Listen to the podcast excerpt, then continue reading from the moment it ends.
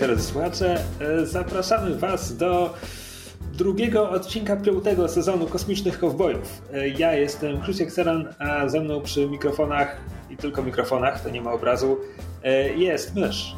Hej! Rafał Pataten. Dzień dobry. I Kamil Borek.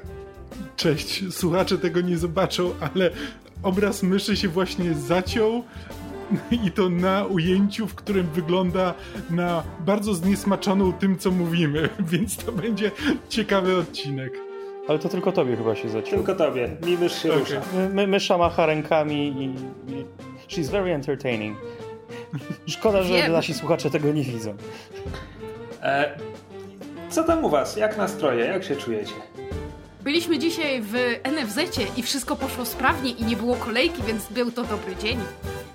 A teraz przestań kłamać. Nie kłamie. Hmm, to, to jest czysta prawda. Pani urzędniczka była bardzo pomocna, bardzo cierpliwa, wszystko nam wyjaśniła, wszystko poszło szybko, sprawnie. Jeszcze poszliśmy sobie potem na kawę. Tak, ale jedyny problem jest taki, że mieliśmy potem pojechać do ZUS-u, żeby się dalej ubezpieczyć, ale ZUS zamykali o 15, o czym żeśmy nie wiedzieli, więc jedziemy to się jeszcze może skończyć inaczej. A, i tak. wszystko wróciło na właściwe tory. Ej, tak. to ja wam, ja wam polecam trafić do ZUS-u jeszcze jutro, bo jutro moja mama przechodzi na emeryturę. Więc, jej anielski duch, który czuwa nad ZUS-em do tej, do tej pory, przestanie. To dopiero Czy jutro nie, miał, jutro nie miał Biden przyjechać do Warszawy? Jest, jak najbardziej. No, z jakiego jakiegoś powodu przyjeżdża do Warszawy. Moja mama przychodzi na emeryturę. E, muszę Was ostrzec, że ja dzisiaj na tym nagraniu postanowiłem iść na rekord. E, będę bił swój osobisty rekord. Mianowicie jest godzina 18.43 w tym momencie, a ja tej nocy spałem jakieś 3 godziny w porywach do 4. A absolutnie nie jednym ciełgiem. E, złożyło się na to dziecko i żygający kot, więc e, żygał tylko kot. Dziecko było dzieckiem. E, także jeśli będę odpływał w jakieś wyjątkowo dziwne dygresje, to być może dlatego. A teraz przejdźmy do rzeczy. Dzisiaj będziemy omawiać odcinki czwarty, piąty i szósty Cowboy Bebopa. E, I tak jak mówiłem tydzień temu, że w każdym zestawie trzech jest co najmniej jeden, o którym nie będziemy mieć dużo do powiedzenia, mam wrażenie, że tym razem mamy dwa takie. Ale może to tylko moje osobiste odczucia, może e, zobaczymy. Teraz pytanie, czy jednym z tych, e, o których nie chcesz mówić, jest ten, z którego zrobili cały sezon E, tego action, action serialu. Rafał, tylko ty widziałeś tę wersję live action, w związku z czym wszystkie więc, te dygresje mają znaczenie tylko dla ciebie i więc zobacz, osób, zobaczymy. Na, najpierw, chcę, najpierw chcę się przekonać, czy, czy, czy właśnie ten odcinek będzie, będzie jednym z tych, który, o których nie chcesz mówić. Że jestem absolutnie.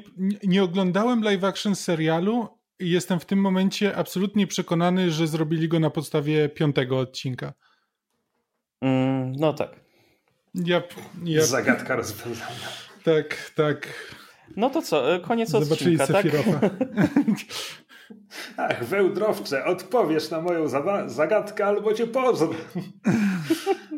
Szybko poszło. Dobra, e, przejdźmy do rzeczy. Odcinek czwarty, Gateway Shuffle. Mm, tak jak mówiliśmy sobie tydzień temu, że niektóre, niektóre e, tytuły odcinków albo nawiązują do jakichś gatunków muzycznych, albo są po prostu tytułami piosenek, tak jak Honky Tonk Women, nie sprawdziłem tego, ale Gateway Shuffle chyba jest tytułem oryginalnym. Podkreślam, nie sprawdziłem tego. Strzelam w ciemno. Nie znam się na muzyce. E, w każdym razie to, to będzie jeden z tych, o których e, chyba nie będziemy mieć bardzo dużo do, do opowiedzenia, bo ja go sobie teraz na szybko przeklikałem, żeby sobie przypomnieć, bo oglądałem je półtora tygodnia temu się naprawdę bardzo mało dzieje. W sensie ten odcinek składa się z trzech czy czterech scen i, i tyle. Mhm. Także to powinno pójść szybko. E, otwieramy w kosmosie, gdzie Fate tkwi w swoim stateczku, któremu skończyła się benzyna i próbuje załapać się na stopa, zagadując do pilotów przelatujących statków, czy by jej nie podrzucili na Ganymedes. Ganymedes bodajże jest księżycem Jowisza. E, ale póki co ją ignorują. A nasi bohaterowie, y, Jet i Spike, są w jakiejś eleganckiej restauracji, w jakimś kolejnym kosmicznym kasynie czy innym takim e, kompleksie rozrywkowo-usługowym, e, gdzie najpierw jest rozmowa o tym, co, co sobie zjedzą i długo wybierają z menu. E, Spike w końcu postanawia zamówić tam coś na bogato, bo, bo za moment będzie dziany, ponieważ jak się okazuje, oni są tutaj, bo obserwują swój cel jakiegoś typa, za którego jest duża nagroda. Ja już nie pamiętam, kto to. Tymczasem e, w tym samym lokalu przy stoliku siedzi dziwna grupa z nieco starszą kobietą, e, która rozmawia o jakiejś akcji. Ktoś tam dał ciała i coś, coś źle zrobił, i kobieta zapowiada mu, że zostanie ukarany. Tymczasem Cel obserwowany przez Jetta i Spike'a głośno domaga się swojej, e, swojego zamówionego mm, posiłku, e, który, na który składa się, jak to było, jakiś szczur. Zapomniałem tej nazwy. Ja, morski szczur? Mor, morski szczur z Ganimedesu, tak. Lokalny, lokalny smakołyk. Zresztą Jet właśnie opowiadał Spike'owi, że one tak naprawdę wcale nie są smaczne.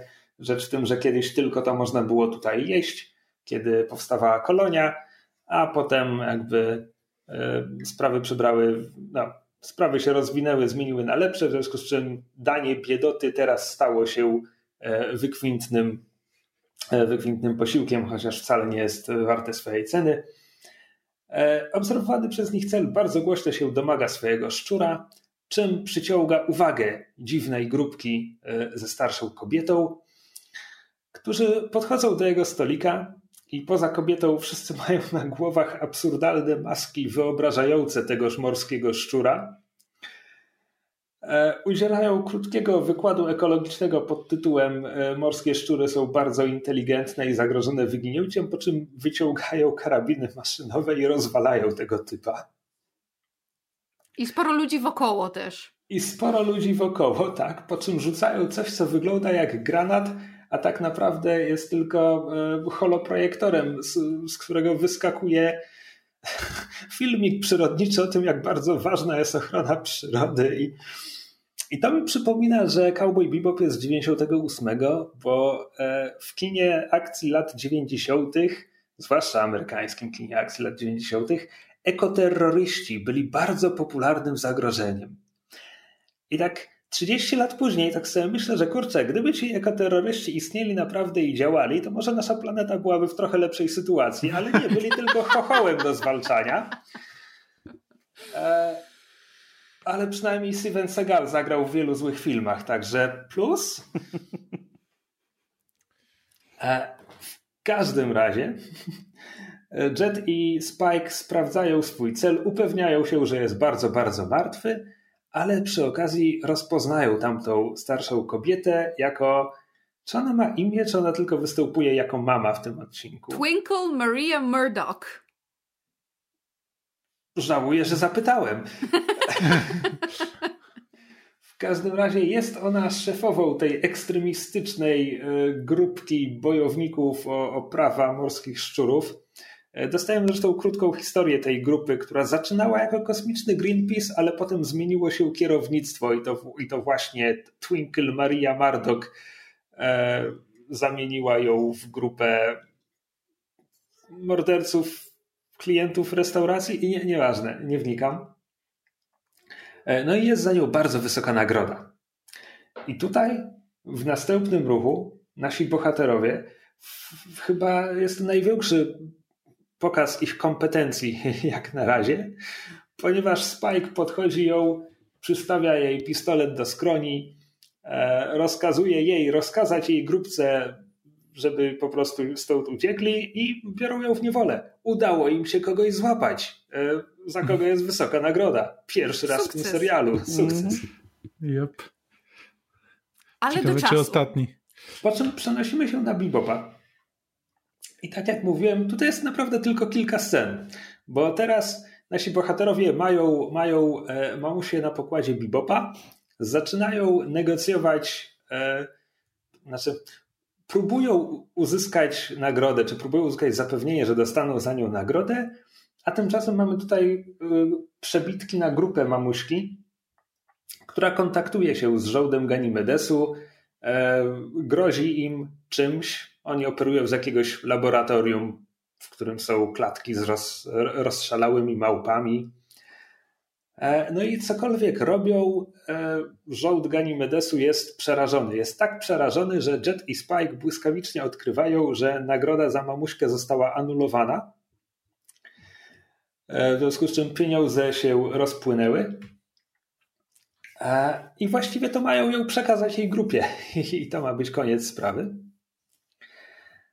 Bo grupa szantażuje Ganimedes wirusem, specjalnym wirusem, który opracowała, czy który ma w posiadaniu, trudno powiedzieć.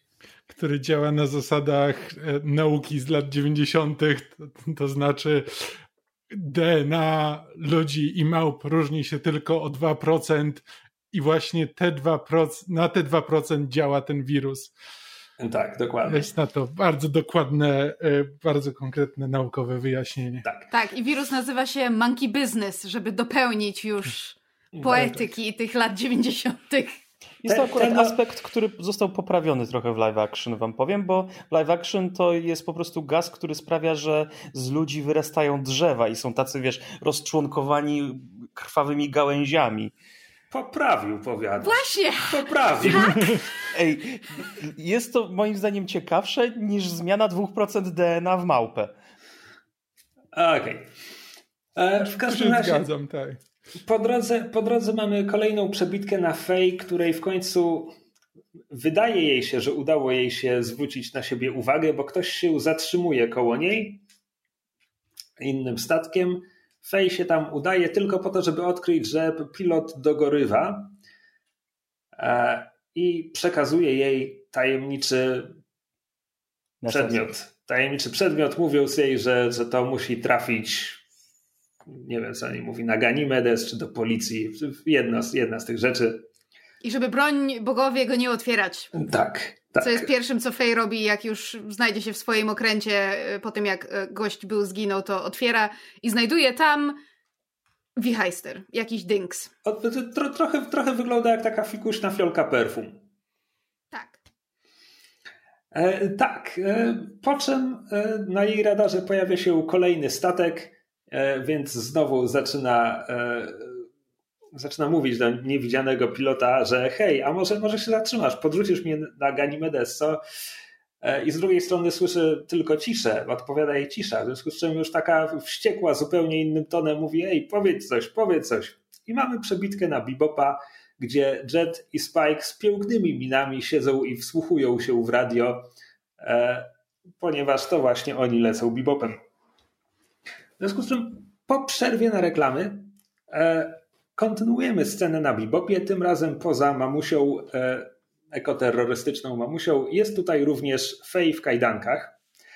E, kamera przesuwa się, żeby pokazać nam ją całą. Ja miałem w pierwszej chwili rany boskie, czyli naprawdę rozebrali ją do bielizny ci nasi bohaterowie, a potem do mnie dotarło, E, nie, ona nie ma tylko tej bluzeczki, którą zarzuca na ramiona, a poza tym jest w swoim pełnym stroju.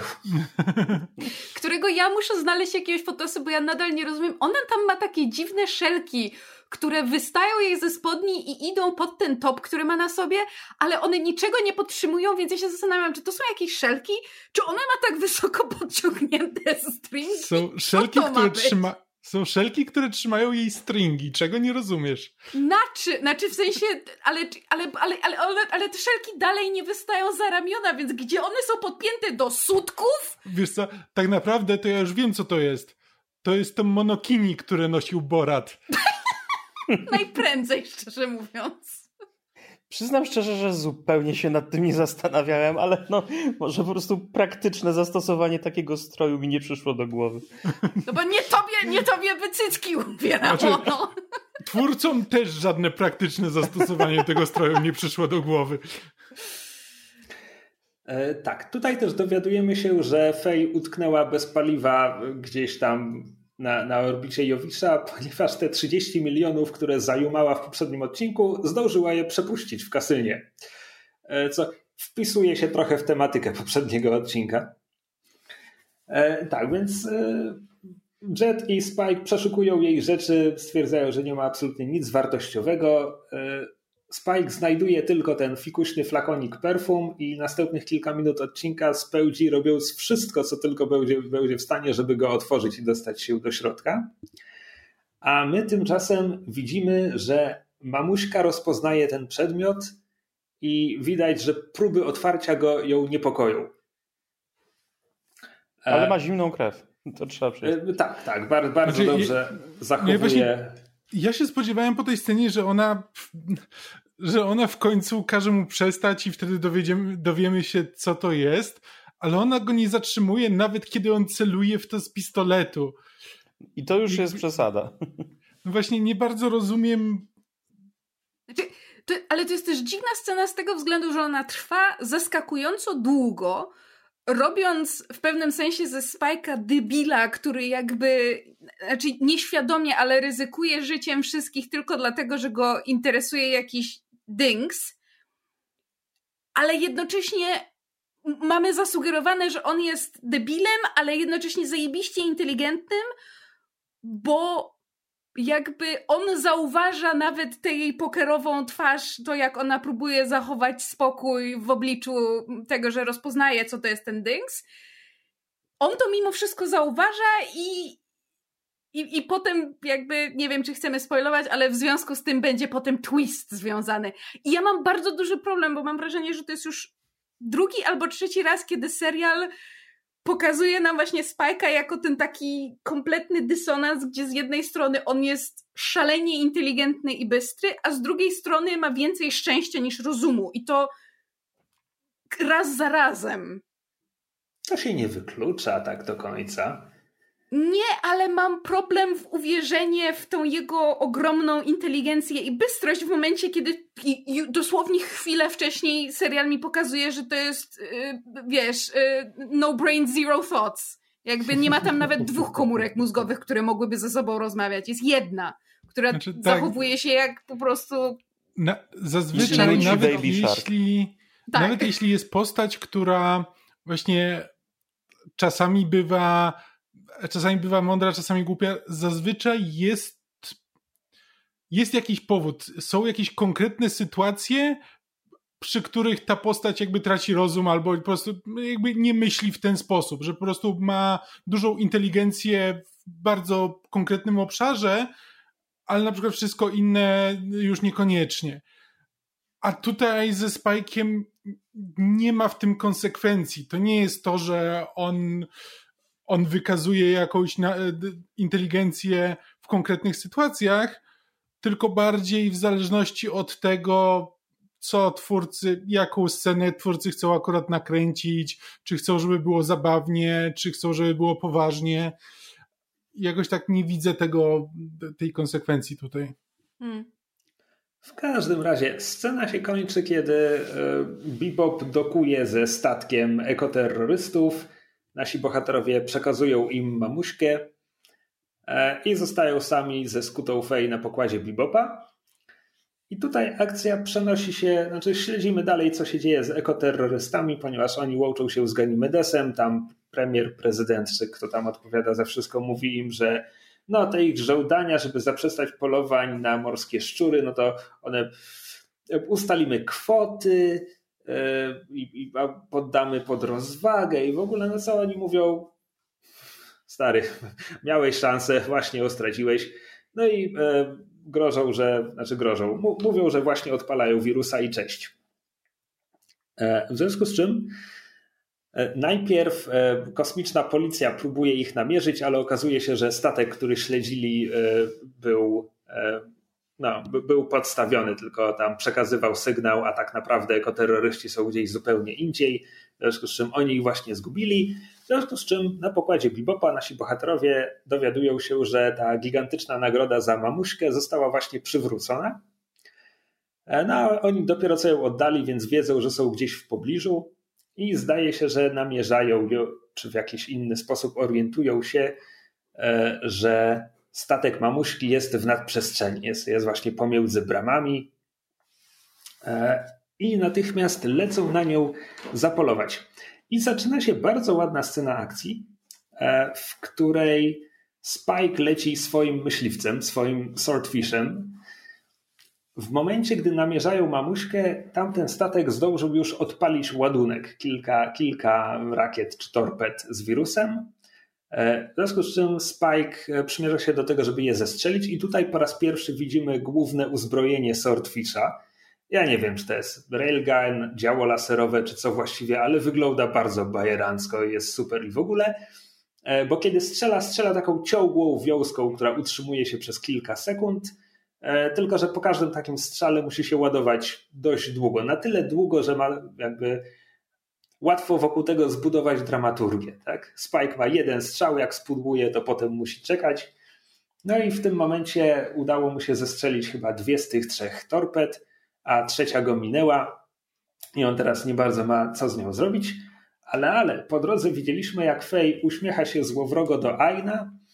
E, po czym okazuje się, że teraz Ain jest y, przykuty tymi kajdankami, a ona się uwolniła i właśnie wlatuje swoim stateczkiem do bramy, żądając tylko podziału, podziału nagrody tam 60 do 40 na swoją korzyść. I ona teraz tak. załatwi. Żąda to... 80 do 20.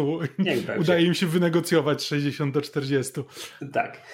E, więc ona teraz zestrzeli ostatnią rakietę i wszystko będzie dobrze, tylko że rakieta jest z tym pociskiem rozpryskowym, czy odłamkowym, czy jak to się nazywa, i nagle zamienia się w 150 małych rakietek, w związku z czym ona nie ma szansy tego, e, nie ma szansy tego zestrzelić. E, I w tym momencie kontakt Jetta, postać, o której dotąd nie wspomnieliśmy, ale ona nie ma żadnej roli, po prostu parę informacji przekazuje naszym bohaterom Jet musiał go przycisnąć drobnym szantażem. To jego stary, dobry znajomy z tego ISSP, więc wiadomo, że trzeba ich czasem zaszantażować. E, on ich ostrzega, że władze Ganimedesu właśnie podjęły decyzję o zamknięciu bramy, co oznacza, że wszystkie statki, które w tym momencie znajdują się w nadprzestrzeni i do niej lecą, nigdy nie wylecą. W związku z czym nasi bohaterowie wyciskają ostatnie te no, dżule ze swoich silników, e, żeby, żeby uciec E, w bardzo ładnej sekwencji. Jak mówiłem, bardzo ładna sekwencja. Udaje im się w ostatniej chwili, to jest jak soku milenium wylatujący z eksplodującej drugiej gwiazdy śmierci. E, I potem jest jeszcze jeden bardzo ładny widoczek, bo oni są już w normalnej przestrzeni i e, stado takich widmowych rakiet przelatuje koło nich i, i przez nich samych. I Fej się bardzo tego boi a Jet jej tłumaczy przez radio, że ale jak to nie uważałaś w szkole, obiekty w nadprzestrzeni mogą być widziane E, są, są dostrzegalne gołym okiem, ale nie mogą już nigdy wejść w interakcję z obiektami znajdującymi się w fizycznej przestrzeni, e, co jakby jest pięknym technobełkotem, jest bardzo intrygującym pomysłem na to, jak działa nadprzestrzeń w tym świecie i w tym serialu. O ile dobrze go pamiętam, już nigdy więcej do tego nie wrócimy, już nigdy więcej tego nie zobaczymy. Oczywiście. Hmm. E, Ciekawe, spodziewałem się, biorąc pod uwagę jakby co później E, dowiadujemy się, że stało się z Księżycem bodajże, to chyba na, tak, na Ziemi, że z, e, z Księżycem byłem przekonany, że e, ten motyw jeszcze wróci. Nie. Znaczy, okay. Być może coś zapomniałem. W każdym razie następuje drobny epilog do tego, E, aha, najpierw e, ekoterroryści ostatnim nadludzkim wysiłkiem sił hamują swój statek, zanim rozbije się o zamkniętą bramę, znak zapytania, fizyka w kosmosie mhm. najwyraźniej. E, co chyba oznacza, że oni mogą zawrócić w tym tunelu i liczą jeszcze, że wylecą po prostu drugim końcem, bo on pozostaje otwarty? Znak zapytania? Nie jest to istotne, bo w momencie hamowania z kieszeni mamuśki wypada e, ten flakonik, jak to żeśmy określili, perfum, który jak się okazuje sprytny, sprytny Spike wsunął był jej do kieszeni, kiedy go mijała, kiedy ją oddawali na jej statek. I tenże e, flakonik perfum, który się okazuje fiolką z wirusem, się rozbija i możemy dojść do wniosku, że wszyscy ekoterroryści wkrótce zamienią się w małpy bo tak działa ten wirus. No, Zresztą czyli Spike wcześniej... tak naprawdę był bardzo, bardzo mądry podczas tego wszystkiego. On, on strzelał wiedząc już, że to jest wirus. On, on był bardzo, bardzo mądry, kiedy był bardzo, bardzo głupi, tak. Aha, no, sure. to, to było tylko na pokaz i on tak celował w to, żeby Aha. tylko uwolnić fiolkę i żeby jej nic nie było. Aha, sure. Bo widzisz, bo gdyby znaczy- on nie odstrzelił tego, tego, tego rusztowania wokół tej fiolki, to ona by się teraz pewnie nie rozbiła. On to wszystko mm, przewidział, mm, wiesz. Aha. Znaczy, To by miało więcej sensu, bo ja nawet rozważałem, te, te, rozważałem taką opcję, że może on wie i ty ten tylko to wszystko robi specjalnie, ale po tym jak wystrzeliwuje i rozwala ten statyw, który trzyma tę fiolkę, to fiolkę łapie Jet, a nie Spike. Więc jakby... Napisał mu SMS-a. Okej, okay, spoko.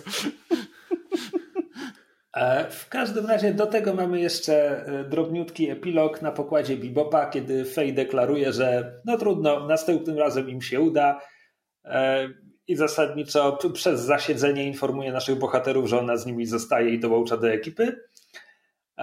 A Jet i Spike. Zastanawiałem się, w jaki sposób serial chce połączyć te postaci, które są tak różne i ewidentnie się nie lubią. Zasiedzenie. Spoko. Teraz, jest, teraz, teraz będziemy łowić ludzi razem. Tak, Aha, Jet, Jet, i Spike wypadają tutaj na tak apatycznych, jakby oni jej tu nie chcą, oni jej nie lubią, ale żaden się nie ruszy, żeby jej to powiedzieć. E, jakiś, e, jakby to ująć, niezwykły brak asertywności w tym momencie wykazują. E, I to jest odcinek czwarty Gateway Shuffle. E, wydaje mi się, że Fej się w nim dobrze prezentuje. Lepiej niż w poprzednim. Znaczy tak, bo tutaj Mówisz Fej się prezentuje... Czy o... Nie, mówię o, tym, mówię o tym, co robi, na, na, ile jest kompetentna i tak dalej, bo mówiliśmy sobie tydzień temu, że jakby ona wygrywa tamten odcinek, bo dostaje kasę na koniec, ale z drugiej strony jest taka marudna i bezradna, kiedy Spike nie chce jej dać żetonu i że, i że to było jakieś takie dziwne. A tutaj jest, wydaje się po prostu kompetentna w tym, co robi. Tak, jest kompetentna, ale właśnie w taki mocno animsowy sposób. Tak, anime no, sposób, Od, tak. Otworzyła niebezpieczną przesyłkę, której ktoś powiedział nie otwieraj. Hej, nie strzelała do niej z pistoletu. Właśnie, więc jakby... tak, jest tutaj, z tej całej grupy jest mistrzem intelektu. Znaczy, znaczy... Zmierzam, zmierzam do tego, że jest to okruch, na który musimy się rzucić, ponieważ dwa kolejne odcinki... Yeah. Ale moment, zanim przejdziemy dalej, bo ja bym chciała o czymś wspomnieć, bo ym, myśmy z Kamilem usiedli yy, bodajże wczoraj do, wczoraj, przedwczoraj, nieważne, do obejrzenia tych trzech odcinków i jakby pierwsze trzy mi się podobały, cieszę się, że oglądamy ten serial, ale włączamy ten czwarty, czwarty odcinek i on tak leci, leci, leci i ja w pewnym momencie zaczęłam, nie wiem, przysypiać, nudzić się, patrzeć w sufit, stwierdziłam, że kompletnie mnie to nie kręci. Po czym właśnie doszliśmy do tej y, sekwencji, o której Krzysiek mówił, która jest super, czyli właśnie to, to, to, to jakby to gateway shuffle tytułowe, gdzie nasi bohaterowie ścigają się z czasem i z tymi rakietami. I dlaczego ten moment y, się wybił? Bo włączyła się muzyka. Jakby -hmm. przez całą resztę odcinka, przez trzy czwarte odcinka, mam wrażenie, że praktycznie nie było intensywnej muzyki, w sensie jakby muzyki, która zaznacza swoją obecność. A w momencie, kiedy zaczyna się ta sekwencja, wchodzi ten zajebisty soundtrack i nagle ten odcinek ma, ma, ma ikrę, ma, ma charakter, ma cokolwiek, cokolwiek się dzieje. I nie chodzi o to, że dzieje się na ekranie, tylko dzieje się jakby w ogóle vibe pod względem znaczy, atmosfery. To jest właśnie serial, który stoi vibesami. Na zasadzie mm. to są dosyć proste historie, szczególnie w kontekście anime, gdzie jakby tutaj są dziwne rzeczy się dzieją, ale jakby potrafił dużo dziwniejsze rzeczy się dziać w, e, w anime, szczególnie jakby nie wiem, nie znam historii anime, jakby trudno mi powiedzieć jakby e, na jakim etapie to było, w, w, kiedy ten serial powstawał, jakby jak, e, jakie historie były, były popularne, no ale jakby przez lata mnóstwo jakby różnych dziwnych rzeczy się dzieje i anime potrafi być ciekawe, dziwne, absurdalne i tak dalej, i tak dalej. A to jest taki dosyć jakby proste historie o łowcach nagród w kosmosie, które jednak po prostu samym klimatem potrafią dużo, dużo nadrobić. Mm. To co? Kolejny odcinek? Neon Genesis Evangelion był trzy lata wcześniej, jeśli szukasz tego e, przysłowiowego e, mm. e, anime. Boleśnie rozczarowującego, kiedy ogląda się je po 20 latach po raz pierwszy i nie dorastało się z nimi w ogóle, ale... Ojej. Dobrze, przejdźmy do y, Ballady Upadłych Aniołów, jak nazywa się odcinek piąty. Szalenie y, angstowo, y, zgodnie z treścią owego odcinka. To jest chyba najbardziej animcowy odcinek, jak na razie z całej szóstki, którą oglądaliśmy. Znaczy, to jest no. już takie. Wy, wydestylowaliśmy czyste animium. Tytuł odcinka: Czyste animium. Nie wiem, czy odzywać się teraz, czy poczekać, aż omówimy e, do końca ten odcinek. W sensie, że to jest ten odcinek, w którym ta była scena, o której wspominałeś w poprzednim odcinku, że największe wrażenie na, tyło, na tobie zrobiło kontrast muzyki do tego, co się dzieje na ekranie? No, mówiłem konkretnie, że kiedy miałem 15 lat, był to prawdopodobnie pierwszy raz, kiedy widziałem taki zabieg e, Widzisz, Kamil, na ekranie. Mówiłam, że to był ten odcinek i ta hmm? scena. E, bardziej, bardziej chodzi mi o to, że tak jak pierwszy odcinek ze swoim Adios jest tym momentem, który cię chwyta i albo, albo Cowboy Bebop ci się spodoba, albo nie w, w tamtej minucie, bo jak ci się nie spodoba w tamtej minucie, to już potem jakby nie ma innych zalet, które mo mogą cię do siebie przekonać. Piąty odcinek jest e, tym, od którego pokochałem e, Cowboy Bebopa całym sercem. Znaczy ja mi się bardzo podobał ten odcinek, jakby, żeby nie było. Kiedy ja mhm. mówię, że to jest czyste anime, to jakby mówię tutaj o konwencji, e, ale, ale bardzo mi się podobało. Ja tak. byłem rozczarowany, że ten odcinek, że, że tak naprawdę ten odcinek to, że te, ten wątek w całym tym serialu, nie wiem jak dalej, tak, ale wychodzi na to, że jest zamknięta ta cała historia tylko w jednym odcinku. Historia, którą Nie. rozwinęli w tym. No.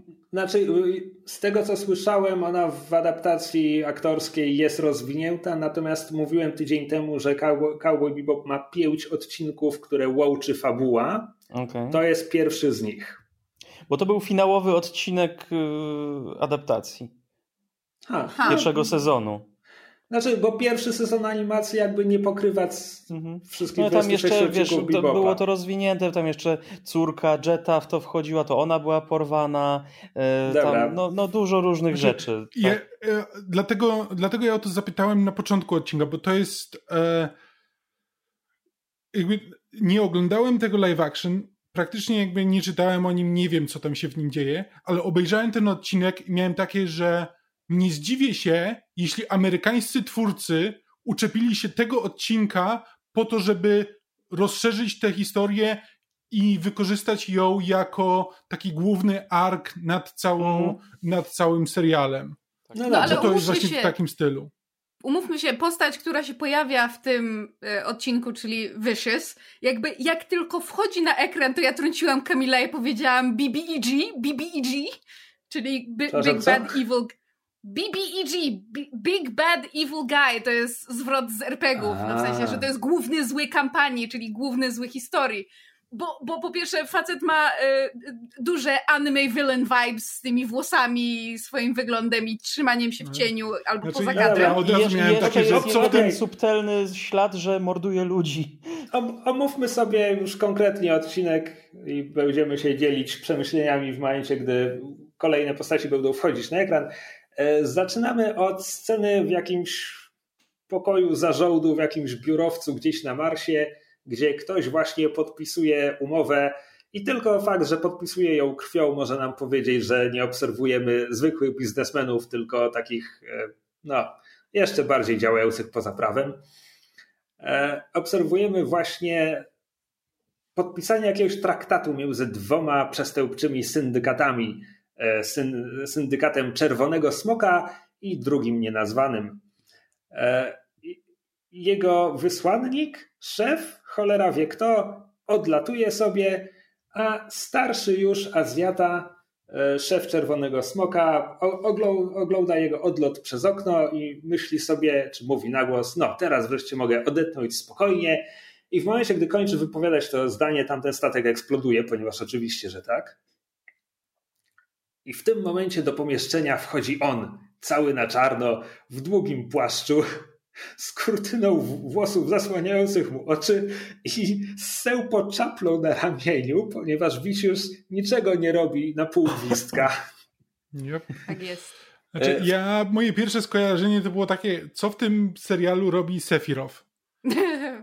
to jest taki po prostu archetypiczny e, wilen animcowy. E, istotnie, istotnie. Sephiroth? Czekaj, nie Final, Final Fantasy 7. A, okej, okay, nie, nie grałem. Ja też nie. Ja też nie, ale to jest kultura jakby. No ja jestem niekulturalnym Powiedział typem. Krzysztof no. poprawiając monokl. Kultura, hamie.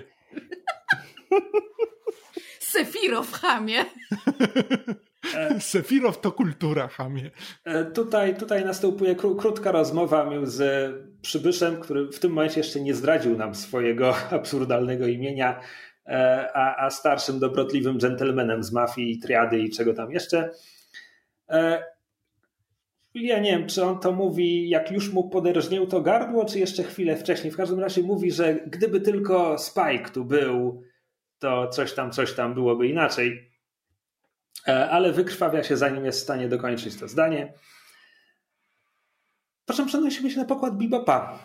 Bo... I tu już pozwól tylko, tu już byłem zdziwiony, bo Spike to było w serialu tym w adaptacji tylko przybrane imię Spike'a, a oryginalnie jak właśnie należał jeszcze do syndykatu, to jego ksywa to, to była Fearless.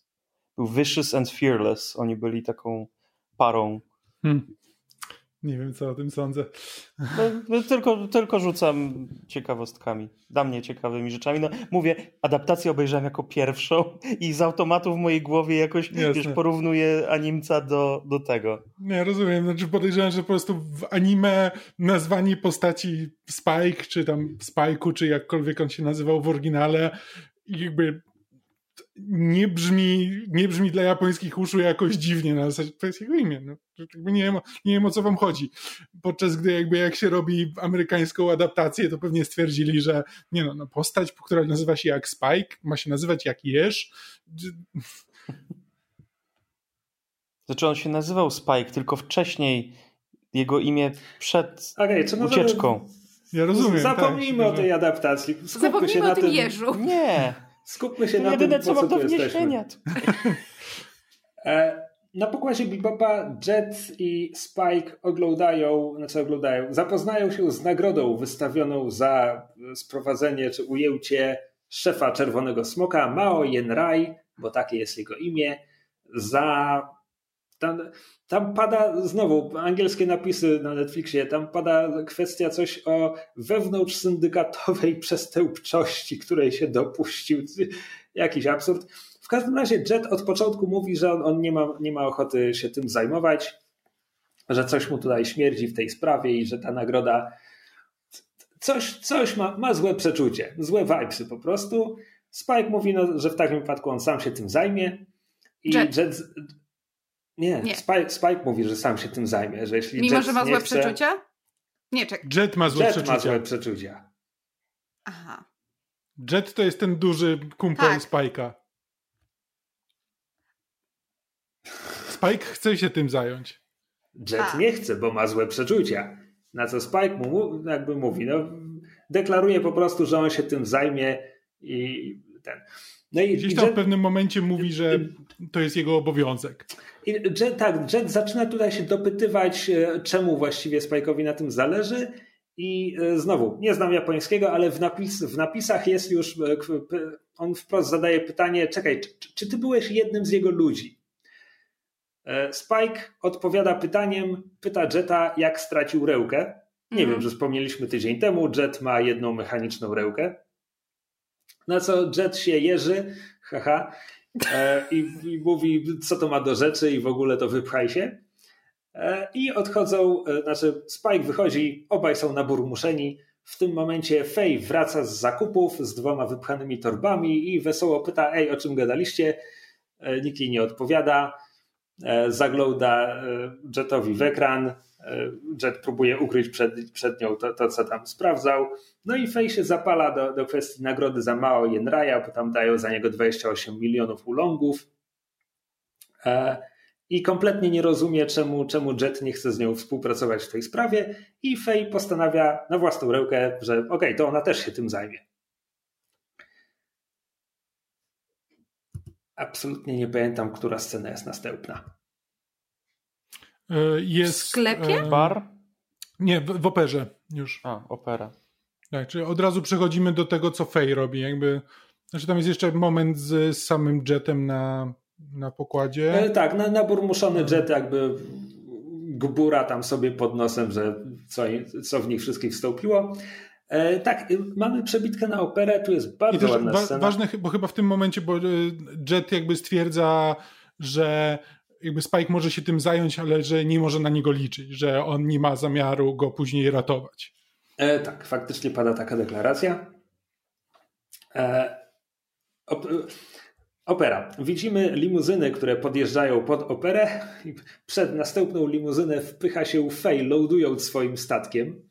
E, wysiada znowu e, piękny materiał dla cosplayerek, bo wysiada w stro kosmicznym stroju wieczorowym. No. tak, tak mogę to nazwać. Ale ten stroj jest niesamowity.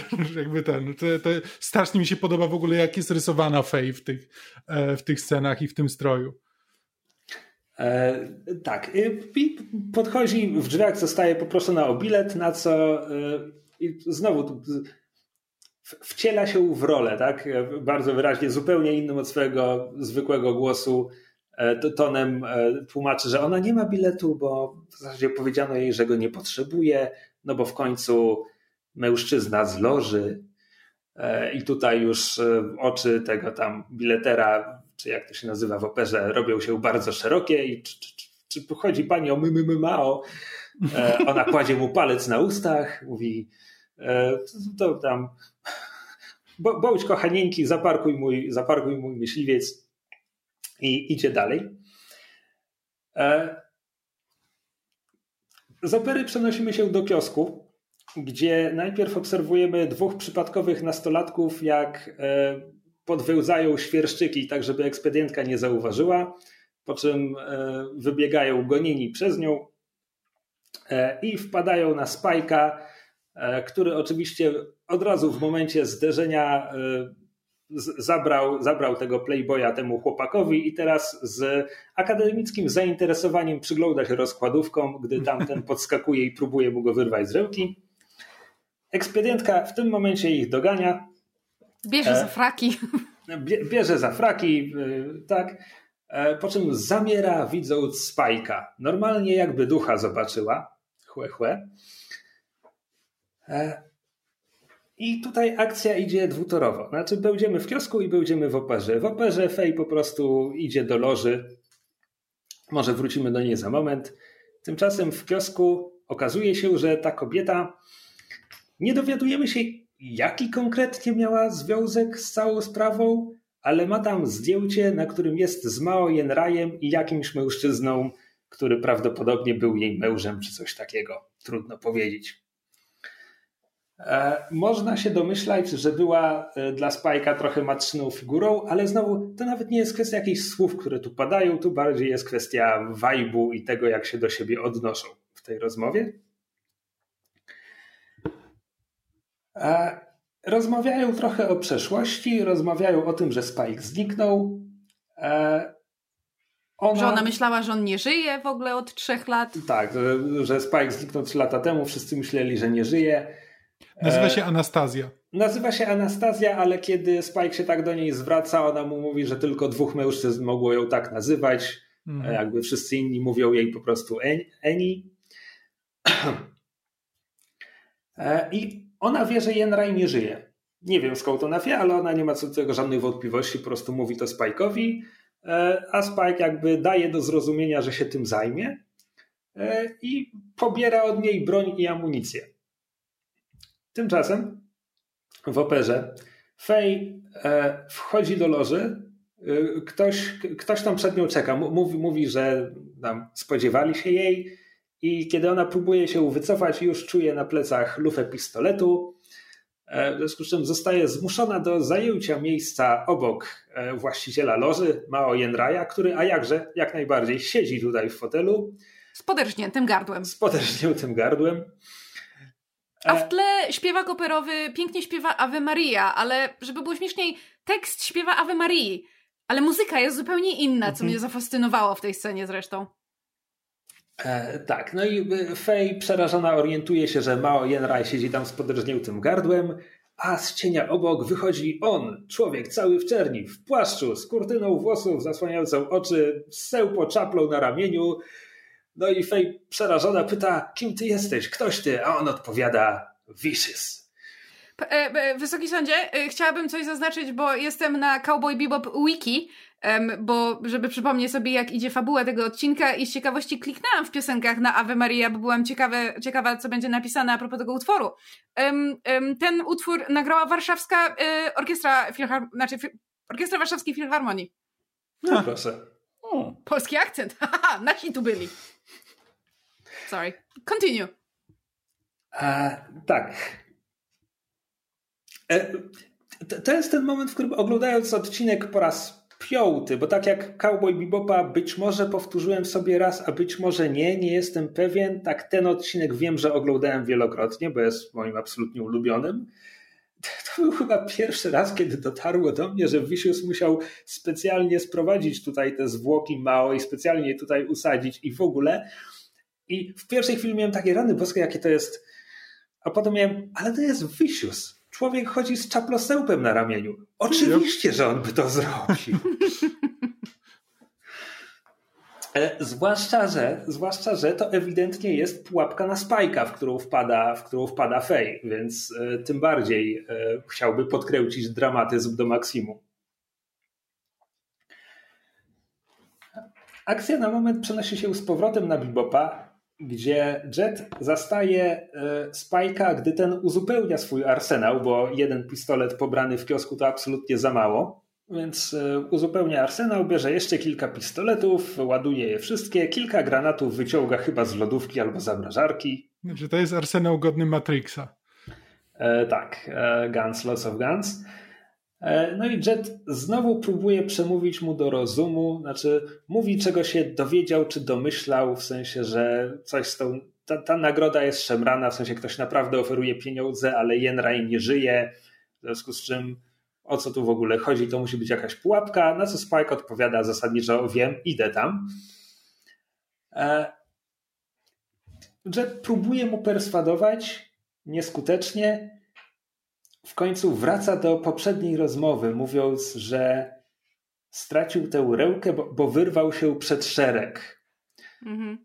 E, czym jakby próbuje ostrzec Spike'a przed, przed działaniem, na które ten jest zdecydowany, ale Spike w dalszym ciągu nie, go nie słucha, a ponadto w tym momencie e, łączy się z nimi Fej, która jest, e, jak to Fej, skuta kajdankami e, i mówi do kamery, hej, dałam się złapać.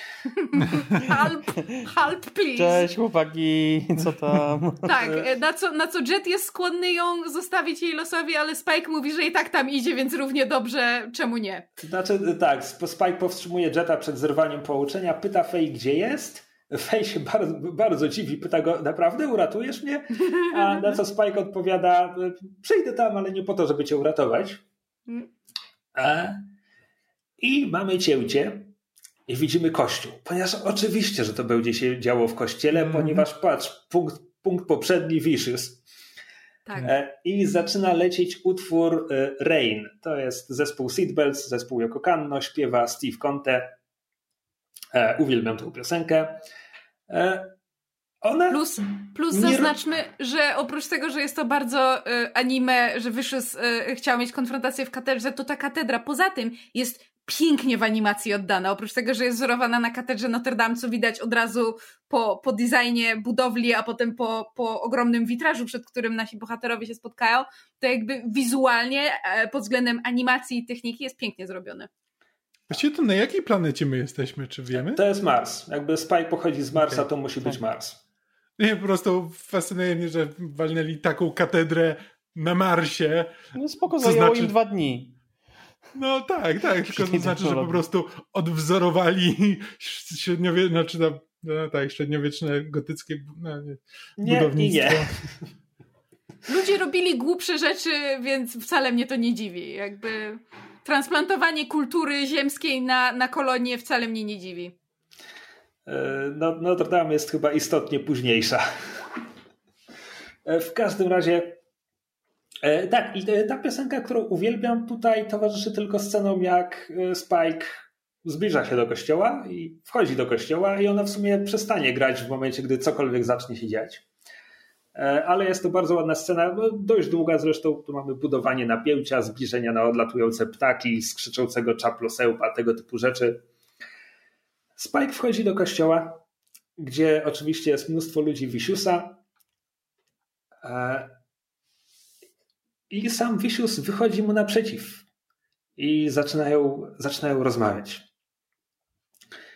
E, I ten, ten dialog kiedy Kamil mówi, że to jest najbardziej animcowy odcinek, myślę, że to odnosi się również do dialogów. Nie wiem, jak to wypada w angielskim dubbingu, e, ale angielskie napisy zawierają kwestie w rodzaju e, od Spajka to tylko sens, którego nie mogę się obudzić. Wisius, ja cię tu zaraz obudzę. Spike, spokojnie Wisius, widzimy się po raz pierwszy po latach, po co się spieszyć? Ich dialog przed witrażem będzie jeszcze lepszy, ale to za moment. Mm. E, tutaj odzywa się jeden z anonimowych cyngli Wisiusa, chyba ten sam, który czekał na Fej przed lożą. Teraz przykłada jej pistolet do głowy i uprzejmie prosi Spajka, żeby ten rzucił broń. Jeśli dobrze kojarzę, Spike'owi zdarzało się strzelać w poprzednich czterech odcinkach, raz do fiolki z narkotykiem w pierwszym i za drugim razem do fiolki z wirusem w czwartym. Podkreślam to, żeby powiedzieć, że to jest chyba pierwszy raz, kiedy on będzie strzelał z tego pistoletu do ludzi. I zaczyna z wykopem, bo strzela prosto między oczy Zbirowi, który trzyma e, pistolet przy skroni Fej. E, I to jest też bardzo mocna scena. Zresztą Fej zostaje opryskana tą krwią i znowu widać po niej zdumienie, jeśli nie, jeśli nie przerażenie takim obrotem spraw. I zaczyna się strzelanina. Piękna, e, brutalna strzelanina. E, w której e, Spike e, dość swobodnie korzysta z tych granatów, w związku z czym to poziom demolki od razu, od razu rośnie. Fej Cudem unika od strzelenia cycków, które pięknie ten, y, no, brykają na ekranie. Ja, bo... ja nie, nie, chci, nie, chciałem już zwracać uwagi na to, że animatorzy... ja od tego za, tu jestem. Że animatorzy bardzo zadbali o to, żebyśmy od razu zorientowali się, że ona nie nosi stanika do tej sukni, bo e, to jest już w pierwszej scenie, kiedy ona wchodzi do opery. Ale tak, tak. jakby to delikatnie ująć, boing, boing, boing, boing. boing. To jest delikatnie twoim zdaniem? E, nie, zamierzałem powiedzieć co innego, jakby Fej e, tak cudem unikając odstrzelenia cycka, ona wychodzi i, i zwiewa i, i tyle ją, jakby to jest, to jest jej rola w tej scenie, co jest trochę rozczarowujące niestety. W live action ona była o wiele bardziej kompetentną postacią. E, ale strzelanina trwa dalej. Mój ulubiony moment to jest, kiedy Spike dopada e, schodów. Na górze schodów jest zbir e, Wisiusa i strzelają do siebie, bo to jest nawet, nawet w takim typowym kinie akcji to jest jednak dość rzadkie pokazać, że te strzały to jednak ludzie strzelają, a Pan Bóg kule nosi, bo oni celują do siebie, strzelają do siebie i tam jest kilkanaście wystrzałów, zanim którykolwiek trafi a tak się składa, że trafiają obaj. Spike zostaje ranny gdzieś w okolice klatki znaczy, piersiowej, tamten znaczy, drugi jest, ginie. To jest interesujące, że jakby na to zwróciłeś uwagę, bo ja teraz cały czas się zastanawiałem, czy znowu jakby wrócić do odwołania do Matrixa, bo jakby ta e, scena jakby strzelaniny w tym kościele bardzo mi się kojarzy ze sceną z e, tego lobby w, w biurowcu e, z Matrixa co jakby no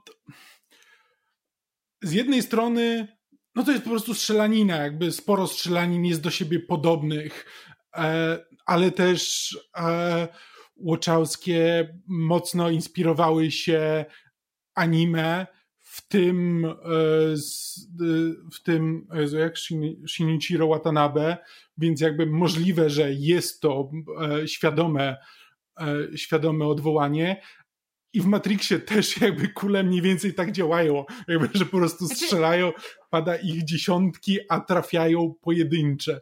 Ale to też bierze się stąd, że jakby um, Matrix pod względem kręcenia scen akcji też, z tego co wiem, wzorował się na filmach Johna Woo, na których Cowboy Bebop i sceny akcji w Cowboy Bebopu też się wzorują na filmach okay. Johna Woo, no bo John Woo jest klasyką kina akcji, zwłaszcza takiego z azjatyckimi wpływami, więc wydaje mi się, że znaczy nie, absolutnie nie, nie kłócę mm -hmm. się mhm. z tobą, że może być bezpośrednia konekcja między, między Matrixem a Cowboyem Bebopem, ale wydaje mi się też to, że mm. jakby inspiracje też były czerpane z podobnych. Tak, tak dlatego właśnie mówiłem, że nawet zastanawiałem się, czy w ogóle o tym mówić, bo to jakby stwierdzenie, że ta strzelanina jest podobna do strzelaniny z Matrixa, nie jest szczególnie ani odkrywcze, ani ciekawe, ani, e, Kamil, ani dokładne, więc. Kamil, posłuchaj mnie.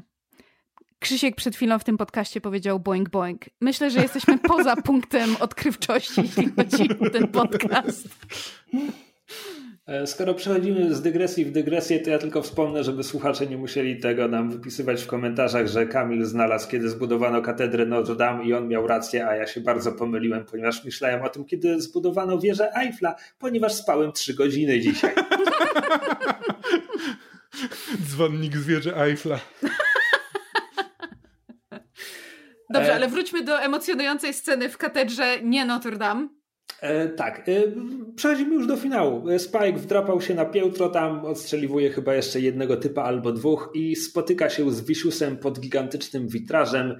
Vicius, ponieważ jest sobą, e, przyniósł na tę strzelaninę katanę, e, ale okazuje się zaskakująco skuteczna, głównie dlatego, że A, Spike jest ciężko ranny i B, zostaje zaatakowany z zaskoczenia, a mimo to zdołał za zablokować cios kataną e, rękojeścią pistoletu, więc Ujmę to tak, gdyby Spike nie został ranny 5 sekund temu, myślę, że ta walka byłaby bardzo krótka, i, ale nieważne. Mhm. E, więc e, tak, Spike wytrąca mu e, pistolet. E, na szczęście Spike ma ich przy sobie jeszcze z pięć, w związku z czym e, dochodzi do, do, takiego krótkiego pata, kiedy obaj e, zamierają w bezruchu, jak w koreańskiej dramie. Vicious jest złożony do tego, żeby wbić miecz w pierś Spike'a. Spike wyciągnął kolejny pistolet i mierzy nim w serce Viciusa. E, zamierają w bezruchu, żeby jeszcze sobie trochę porozmawiać. E, obaj są, e, jakby to nazwać, złowieszczo uśmiechnięci i właśnie od tego wychodzi Vicious, mówiąc, gdybyś tylko mógł zobaczyć swoją twarz po czym mówi mu, że jakby ten, ten uśmiech, który Spike ma na twarzy, to jest dokładnie ten sam uśmiech, który on ma na twarzy, ponieważ to jest oczywiste, ponieważ w obu z nich e, płynie ta sama krew bestii. Na co Spike odpowiada, że on już dawno wykrwawił się z całej tej krwi. I to jest. Mua. Ta Perełka. kwestia w sensie. Tak, to jest. Mua. E, po czym Vicious go pyta w takim razie, czemu jeszcze żyjesz? I rozwiązuje ten pad, e, wbijając ten miecz, otrzymując postrzał w zamian. Ani jedna, ani druga rana nie eliminuje zawodnika. W związku z czym Vicious łapie Spajka za twarz, co wygląda dość I brutalnie. Jit! Przez ołtarz. Ołtarz? Eee, witraż. Pamiętajcie, trzy godziny snu. Tak. Eee, przez Na witraż. szczęście to nie jest podcast o architekturze. Spike zaczyna spadać, zaczyna grać muzyka. Czy to jest panie Janie? Czy to było w Herrażakę? I don't think nie, so. Muzyki w tym momencie nie sprawdzę. Pam, pam, Obraz pam, mi leci w tle, ale muzyki nie sprawdzę. Pam, pam, pam, pam, pam, pam, pam, pam. Ja nie wiem, co to było, tak leciało, mi się tak kojarzy, ale znowu mało spałem i nie znam się na muzyce. E, tempo zwalnia tak gdzieś do jednej setnej i zaczynają się e, przebłyski i flashbacki. Spike sobie spada, odłamki witrażu spadają, a my widzimy przebłyski różnych scen przemocy, tak jak na samym początku pierwszego odcinka, Trochę Ale rozszerzone tym razem. Istotnie rozszerzone. Widzimy między innymi sprawców tej przemocy, w tym Spajka i Viciousa, jak strzelają, ostrzeliwują się e, plecy w plecy, bracia krwi w ogniu walki i tak dalej. Tak. Widzimy, Dwa wilki w ogóle. Widzimy też e, tajemniczą blondynkę nad stołem bilardowym. E, widzimy potem kogoś w łóżku, kogoś, kto czeka na klatce schodowej z kwiatami. E, spoiler, to, to akurat jest Spike, to akurat widzieliśmy wcześniej. E, ta postać w łóżku to chyba Wisius oceniając po włosach. Trudno powiedzieć, te przebitki są bardzo krótkie i nie robiłem stop klatek. Ktoś zrzuca łuski od cebuli z okna i znowu mamy przebitki na odłamki witraża. A w ogóle to Spike rzucił granat, wylatując przez okno. Ale można o tym zapomnieć. W sensie autentycznie ten montaż jest tak długi i tak piękny, że kiedy ja go oglądam, to kiedy po minucie albo dwóch dochodzi do eksplozji, ja mam takie, a faktycznie tam był granat. To prawda. Ale nawet po wybuchu on wciąż spada i te flashbacki wciąż się przewijają i muzyka wciąż leci. To jest piękny, to jest piękny montaż i to jest sztuka, ale jest to naprawdę absurdalnie długie. Mm. E, w każdym razie tak, jeśli Adios jest momentem, w którym Cowboy Bebop e, wbija ci tę szpilę w serce i jest takie, ojej, tutaj coś jest, to tutaj to jest ten moment, kiedy wyrywa ci te serce i już na zawsze pozostajesz wierny temu serialowi. Albo i nie, no jeśli wam ta scena się nie spodobała, to możemy przerwać nagrywać ten podcast, bo to dalej nie ma sensu. wow! Jakie ultimatum! Nie, spokojnie, mnie też, mnie też głęboko to poruszyło, w sensie jakby e, nie emocjonalnie nie zaczęłam wylewać e, łez jak grochy, natomiast estetycznie bardzo to do mnie przemówiło i zobaczyłam tę scenę, usłyszałam tę muzykę i e, właśnie spojrzałam na Kamila i powiedziałam, oho, wydaje mi się, że to jest ten moment, który nastoletni Krzysztof bardzo musiał docenić, bo mm. jest to bardzo dobry moment. Tak, dodajmy może, że w tych flashbackach, przebitkach e, poza tajemniczą blondynką jest też zbliżenie na to, jak ktoś przystawia pistolet do głowy kobiety blondwłosej. Chyba możemy założyć, że tej samej, aczkolwiek nie jest to pokazane wprost. E, jakie jest tego znaczenie? Nie wiem.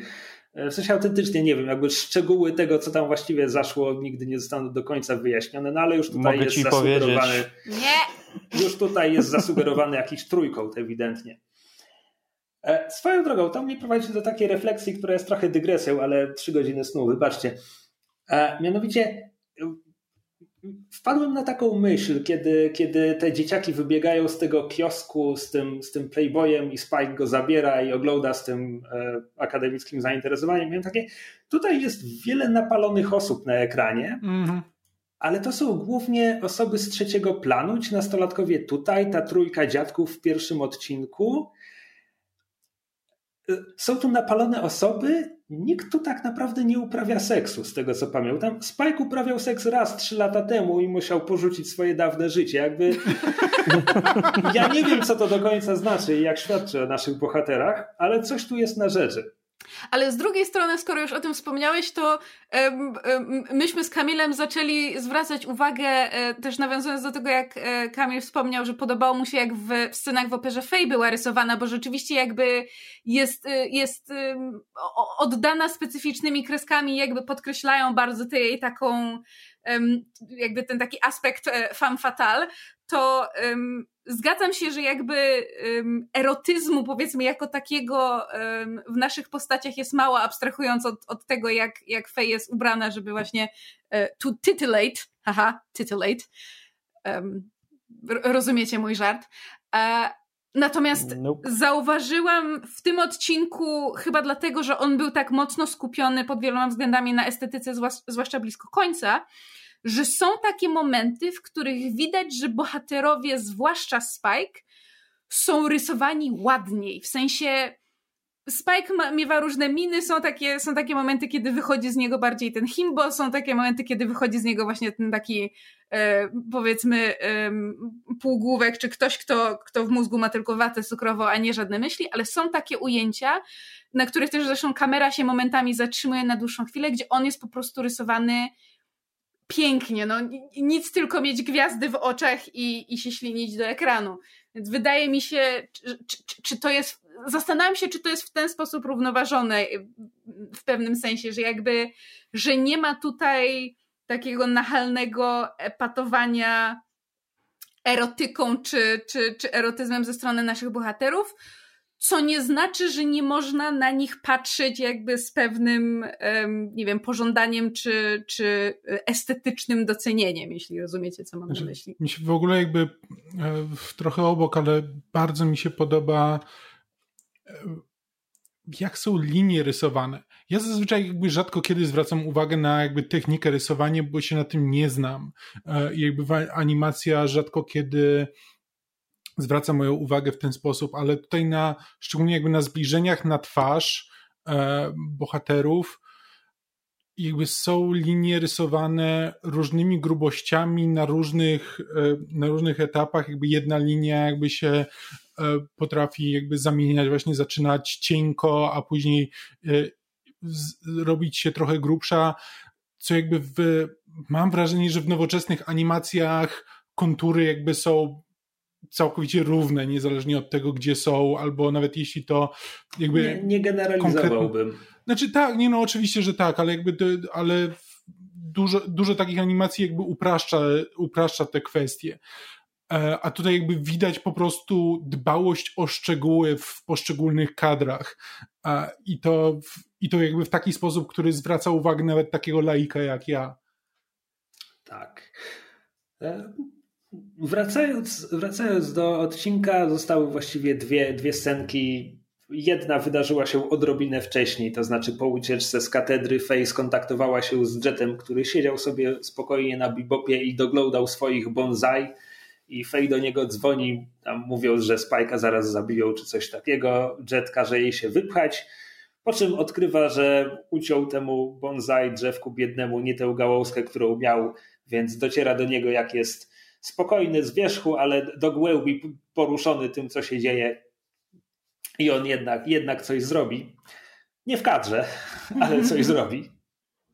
E, a drugie to e, w trakcie niekończącego się upadku Spajka, e, czy raczej na koniec niekończącego się upadku Spajka, mamy też przebitkę, gdy szedł ciężko ranny ulicą i padł na twarz przed kobietą, tą, tą blondynką, i on, ona go zabandażowała i go doglądała. Kiedyś. Nucąc, nucąc jakąś melodię. Nucąc jakąś melodię. Po czym teraz... Spike się budzi. Tak, po czym Spike się budzi, zabandażowany jak mumia. I słyszy tę samą melodię, ale kiedy patrzy na y, źródło tej melodii, widzi Faye, która go Do, dogląda. Dodajmy, dodajmy, że we wspomnieniu, kiedy się obudził i zobaczył nucącą kobietę, powie, powiedział, żeby nuciła mu dalej. A teraz budzi się i widzi, że to Faye mu nuci i y, ledwo może ruszyć ręką. Fej mówi, że spał już tam dwie czy trzy doby. Pokazuje jej, żeby podeszła bliżej, i kiedy ona się nad nim nachyla, Spike mówi jej: Fałszujesz. Na co ona go wali poduszką. Tak. E, a e, Jet wygląda z kuchni i widzi, że wszystko wróciło do normy i już jest dobrze. Może nie uwielbiam tej ostatniej scenki, natomiast cały odcinek absolutnie, absolutnie uważam za znakomicie zrealizowany, e, rewelacyjny. Czy ma skomplikowaną fabułę? Nie. Czy Vicious jest jakby 150% dramy w dramie? Tak. Czy mi to przeszkadza? Absolutnie nie.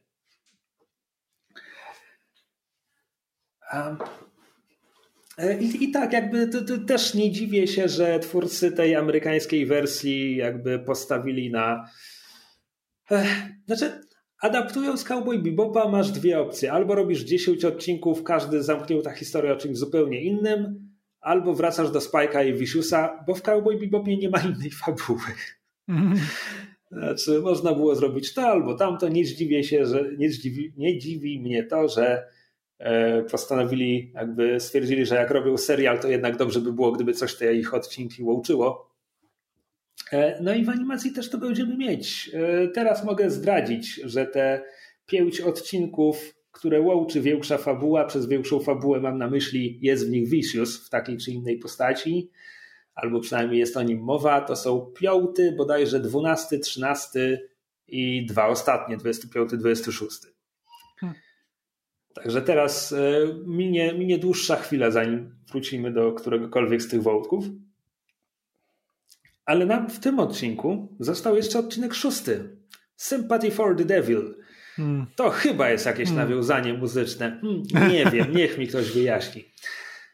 Ale ja pragnę tutaj zaznaczyć y, rzecz y, bardzo istotną. Można mnie za to y, krytykować w komentarzach, daję na to swoje przyzwolenie. Mianowicie, oczywiście jest to nawiązanie do piosenki Rolling Stonesów. Ja uznaję tylko wersję Guns N' Roses. Don't at me.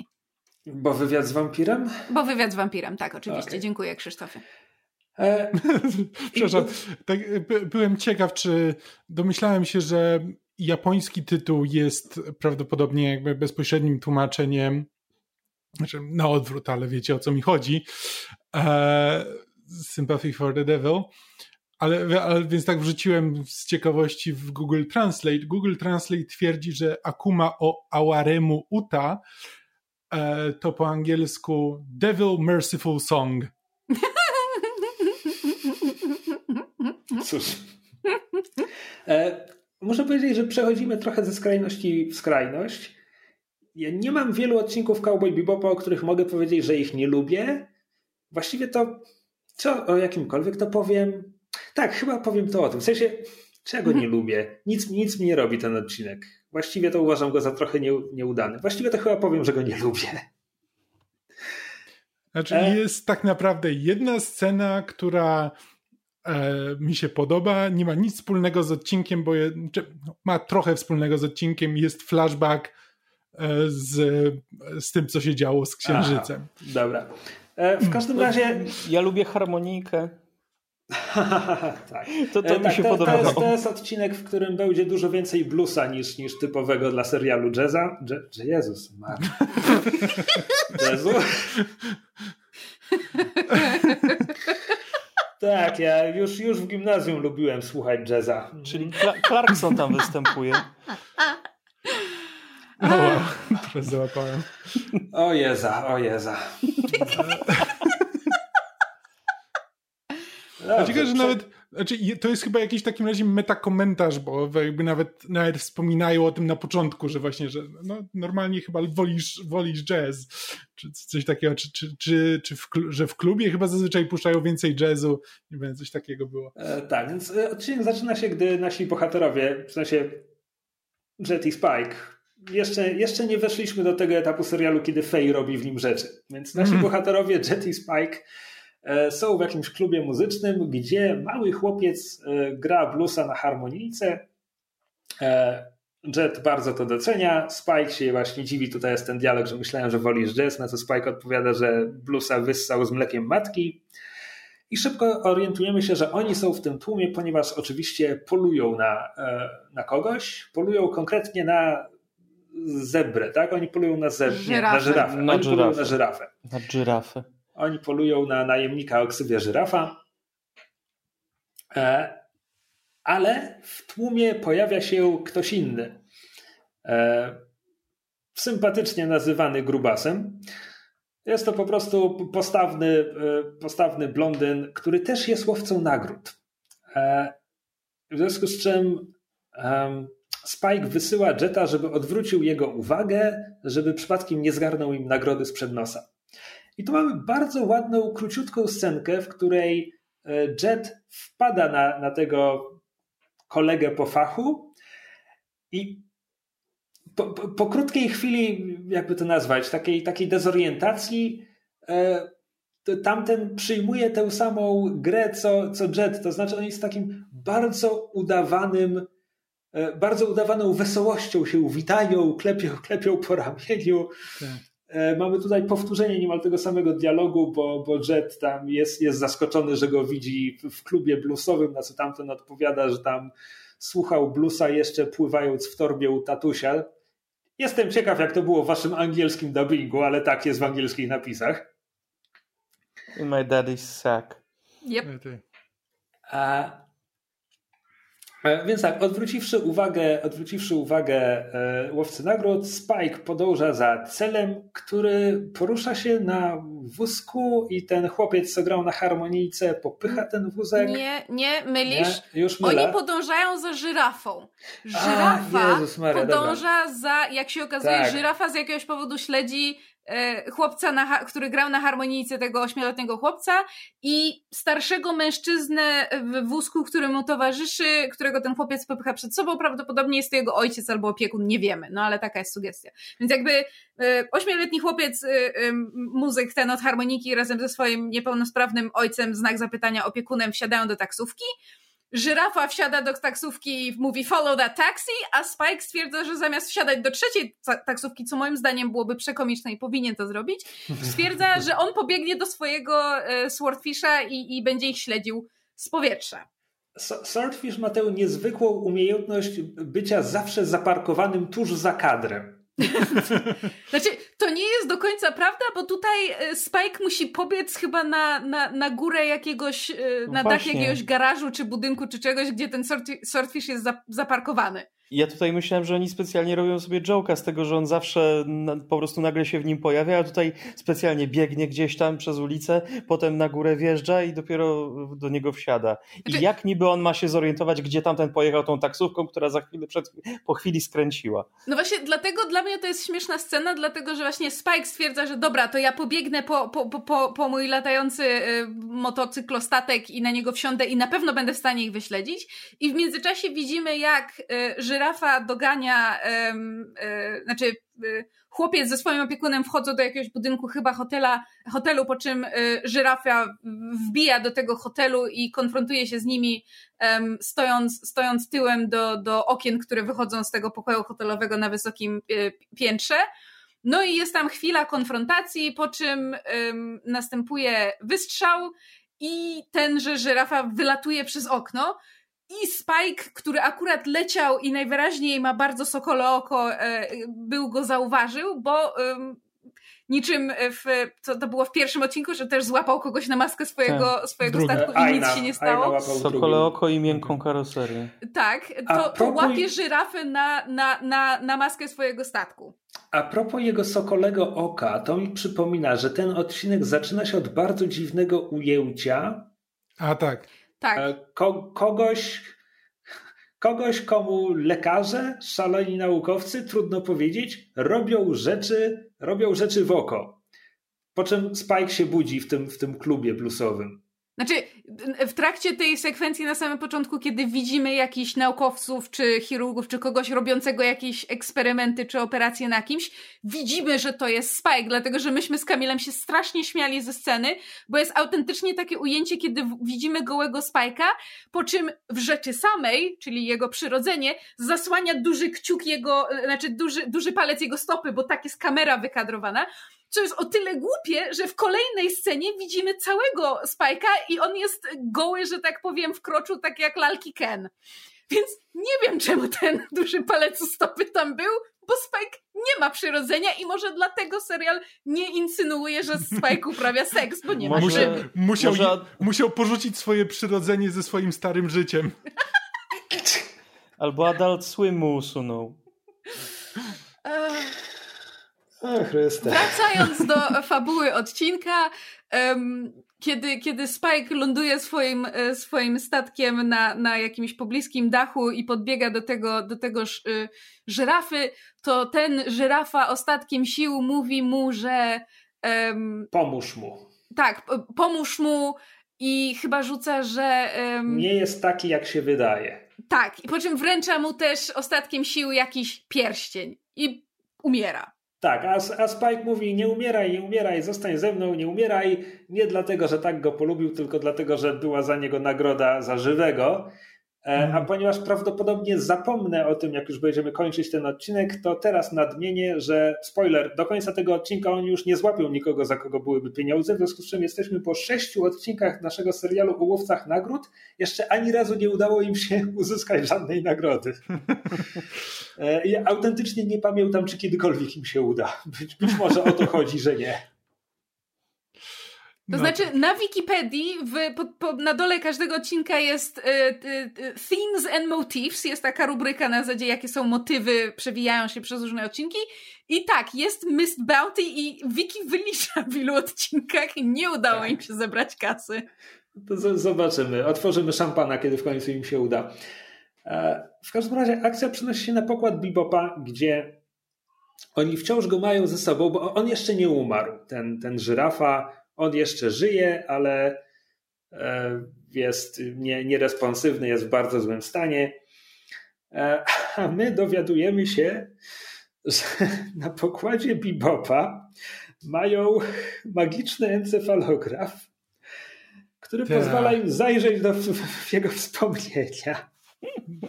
To nie jest jedyna naukowa głupota w tym odcinku, ale po kolei. Ale jest to pierwsza naukowa głupota, z którą mamy do czynienia. Yep. Tak. Y, po, czym, znaczy, po... po drodze jeszcze pominęliśmy jedną scenę, w której e, ale to dosłownie jest Fej jest w trybie przywołując tutaj właśnie Neo, Neon Genesis Evangelion jest w trybie Misato Katsuragi i po prostu chodzi po bibopie w, samym, w samej bieliźnie i ręczniku na głowie i wyjada psie żarcie Ainowi. Mówiąc mu, że jedzą ci, którzy pracują, tak? Tak. tak. E, po czym chyba zresztą jeszcze w tym odcinku gdzieś tam powie, że ten chłopcy jej zapracują na jedzenie, bo, bo przecież właśnie... Na koniec tej sceny właśnie. Tej sceny, tak. E, tak, to, to, to jest wszystko, co Fej robi w tym odcinku. Znowu Możemy pomieszałeś, nadmienić. Krzysiek. Oni nie zabierają żyrafy, żyrafa umiera. No tak. Nie, bo Krzysiek powiedział, że on nie umarł, że oni zabrali jego ciało no i zaczęli Wydawało mi się, że jest w stanie wegetatywnym i za... To dopiero Ten zebra. drugi, Jezus Maria. Tak. Ten odcinek jest tak głupi. Dlatego mam otwartą wiki i cię poprawiam. A poza tym obejrzałem go półtora tygodnia temu, a poza tym spałem dzisiaj trzy godziny. To są tak, moje no dlatego y, I am here to help. Czekaj, to komu oni zrobili ten encefalograf? Temu drugiemu. Właśnie temu, temu z wózka. Temu, który towarzyszył a. temu dzieciakowi. A, dobra. Y, żyrafa był, a, bo to było zginął, później, dobra. Mhm. Żyrafa był zginął w rękach Spajka, po czym wracamy na Bibopa, y, Spike i Jet rozmawiają o tym pierścieniu, który Spike dostał od żyrafy. Y, Faye mówi, że ona chce im pomóc zdobyć, zdobyć tę nagrodę, y, bo, y, bo może jest do zdobycia jeszcze nadal jakaś nagroda, no bo przecież ten żyrafa ścigał tego chłopca i opiekuna z jakiegoś powodu, więc może jest jakaś nagroda jeszcze do zgarnięcia, o której oni nie wiedzą, na co Jet wręcza um, fakturę za wszystkie ten koszty, które, że tak powiem, jest, jest tak, tak, zebrała.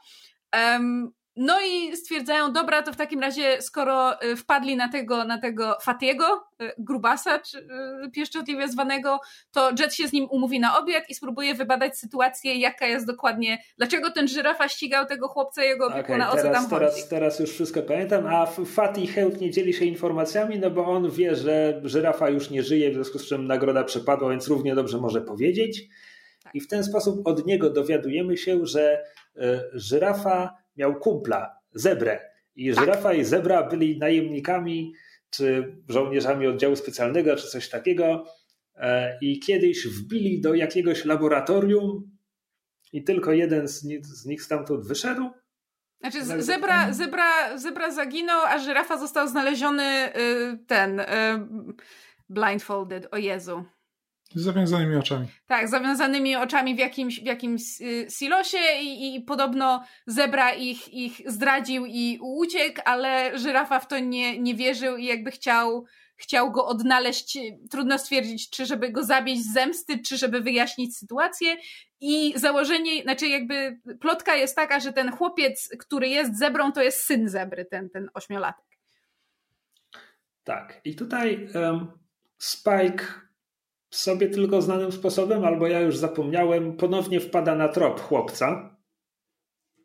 E, e wraca do tego klubu i po prostu śledzi tego chłopca po kolejnym występie. Oczywiście. Tak, to ma sens. To ma sens. Tak, śledzi go do, do jakiegoś opuszczonego magazynu, w którym. Ale później będzie jeszcze jedna scena, w której nie wiadomo w jaki sposób on go śledzi, więc e, to, to nie jest to. Mózg cię nie oszukuje, po prostu znowu tak. przestawił kolejność. Kolejna, kolejność wydarzeń, tak. No i tam dochodzi do konfrontacji, w której. W której Spike chce zgarnąć tegoż zebrę, no bo, no bo na niego polował żyrafa i, i domyślają się, że to na tego zebrę musi być nagroda. Znaczy, y, na tego zebrę jest nagroda, no bo on był związany z tym 10 lat temu, z tą akcją, więc ktoś na pewno chce dla niego dać pieniądze, no bo przecież chyba zdradził, więc, więc, więc jest to zgarnąć. E, ale się okazuje, że żyrafa e, umierając był powiedział, że on nie jest tym, na kogo, na kogo wygląda, czy, czy, czy E, kim się wydaje i okazuje się tan tan tan, jakbyście nie mogli zgadnąć, że e, prawdziwym złolem odcinka jest ten ośmioletni chłopiec. For reasons.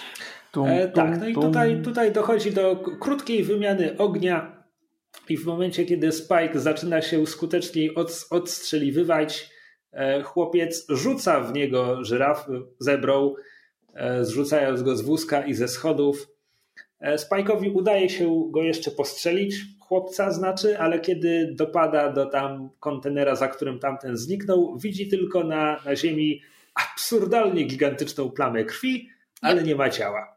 Tak. Tak, a jeszcze po drodze w trakcie tej walki jest przerwa na reklamy, a po przerwie na reklamy mamy flashback pokazujący właśnie jak ten chłopiec stał się nieśmiertelny. Znaczy ten chłopiec tłumaczy to w ogóle Spike'owi, w sensie jakby po mm. przerwie na reklamie mamy, mamy, mamy powiedziane, że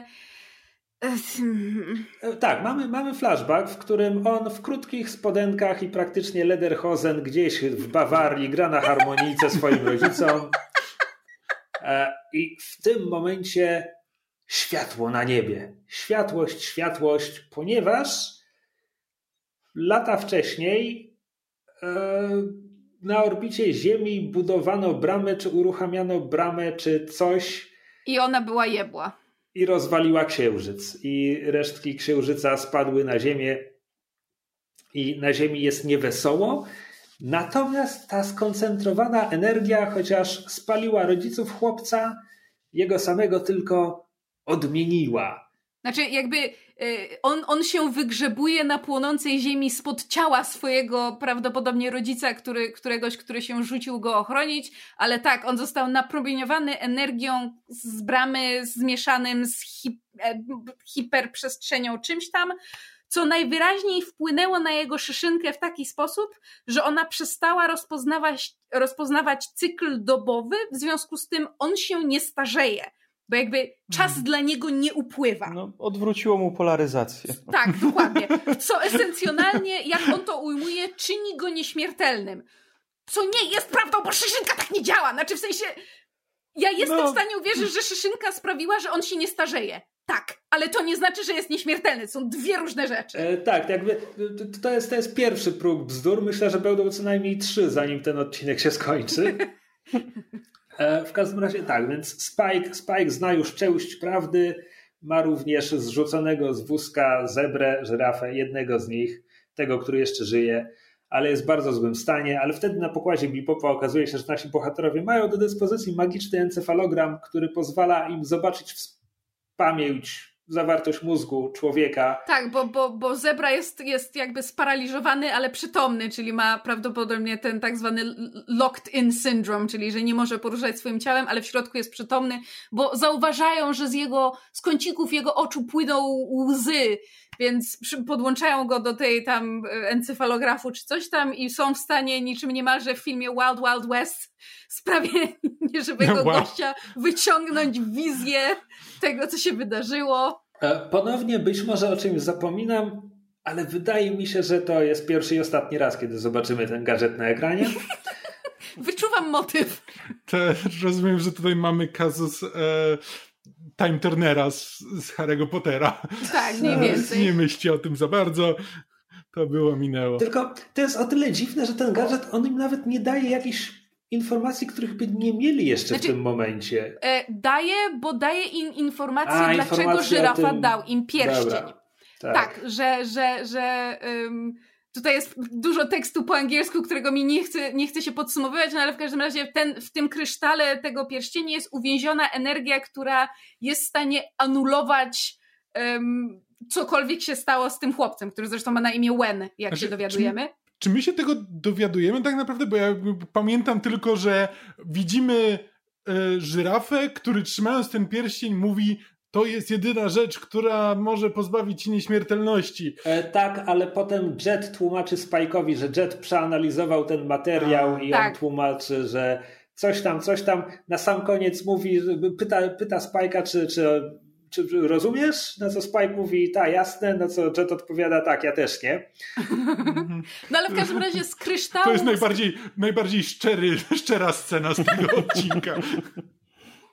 Tak, e, ale z tego kryształu Jet zmajstrował Spike'owi, e, jak to się Kule. nazywa? No tak. No, po, pocisk, właściwie bardziej wygląda to jak strzałka do takiego pistoletu, którym się znieczula zwierzęta. E, zresztą, zresztą Spike nie będzie używał swojej regularnej spluwy, tylko ma właśnie jakiś taki specjalny tak. jednostrzałowy pistolet. Co, co wygląda jak właśnie połączenie, znaczy co, co wygląda trochę jak taka dubeltówka, czy, czy shotgun nawet um, który przeładowuje i właśnie zarzuca na, nawet nie, nie na ramię, tylko wsuwa do, do, do e, e, holstera na, na plecach. Tak. No i, tu, i tu chyba jeszcze mamy ostatnią rolę Faye w tym odcinku, chyba że to też było pół odcinka wcześniej, kiedy Faye się dziwi, że Spike'owi chce się to w ogóle robić i, i po co. No i Jet jej tłumaczy, że kobiety tego nie rozumieją, ale mężczyźni znają poczucie obowiązku co byłoby koszmarnym dialogiem, który trochę ratuje to, że Fej go pyta, czy on naprawdę w to wierzy i Jet tylko mówi, że tak, no w zasadzie to chciałby, ale nie bardzo. Ale, ale jest to o tyle istotna scena, że jakby Faye wyraża w pewnym sensie niepokój czy zmartwienie, czy Spike w ogóle wróci, bo oni nie wiedzą, co się stanie, kiedy on wystrzeli te, te kule, czy te, te, te, ten, ten kryształ w, w, w Wena, biorąc pod uwagę cała, całą energię, która jest nagromadzona w obu, w sensie w Wenie i w pierścieniu. Więc Spike trochę tam jedzie z takim na zasadzie, no strzelę do niego i zobaczymy, co się stanie. I Faye mu mówi, ej stary, ale możesz zginąć, a na to mm, mi też się to nie podoba, ale mus to mus. Więc jakby wydaje mi się, że to jest o tyle istotne, że Faye wyraża jakby, no, że się przywiązała w pewnym sensie. Tak, masz rację. Już y, niezwykła ucieczka z absurdalnie ogromnej kałuży krwi mogła nam to zasugerować, ale Wen, ponieważ Żyje. jego szyszynka zablokowała mu starzenie, w związku z czym oczywiście, że ma również czynnik regenerujący wszystkie uszkodzenia ciała. Yep. Spike sobie tylko znanym sposobem, tym razem to na pewno jest teraz, e, namierza go. Tak, śledzi, śledzi y, taksówkę, którą Wen ukradł i ucieka znaczy, gdzieś Wen, za Wen miasto. wsiada do taksówki, po czym zabija taksówkarza, żeby ukraść jego taksówkę. Ja nie będę pytał, czemu on to robi. No. Podejrzewam, że wiedział, że Spike go będzie śledził i wyjechał poza miasto, żeby y, y, uniknąć ofiar y, cywilnych. To, to, to zupełnie nie brzmi jak Wen, ale nieważne. Prawda? W każdym razie e, Spike nadlatuje swordfishem, przeszywa taksówkę e, ogniem karabinów maszynowych tegoż samolotu no i tutaj widzimy, że Wen jakby wysiada z tej taksówki i Która chyba... wjechała w opuszczoną stację benzynową, która wybucha, więc on znowu jakby wysiada na tle płomieni Cool Guys Don't Look at Explosions. E, tak, no i nic mu nie jest, więc tutaj jakby mamy potwierdzenie tego, że zablokowanie starzenia oczywiście oznacza, że wszystkie rany będą się na nim natychmiast goić. E, a Spike wysiada ze Swordfisha i wychodzi mu naprzeciw, stając do pojedynku i tak jak nie lubię tego odcinka, ta scena jest ładna. Tak, chociaż Wen, Wen który wcześniej był w stanie, z, że tak powiem, postrzelić Spike'a chyba poprzednim razem, czy, czy niemal go trafił, teraz strzela trzy razy i ani razu go nie trafia. E, tak, ale to jest takie, no wiesz, on dopiero co przeżył wybuch systemny. W każdym razie tutaj widać... Nie Westernowe tego... wpływy. E, westernowe wpływy, tak, ale nie mamy tego wyłożonego, ale e, chyba widzimy tok rozumowania Spike'a, bo, bo on stoi nieruchomo on po prostu czeka na te strzały. Jeden z nich, tam kula orze mu policzek, ale nie czyni żadnej innej krzywdy poza tym.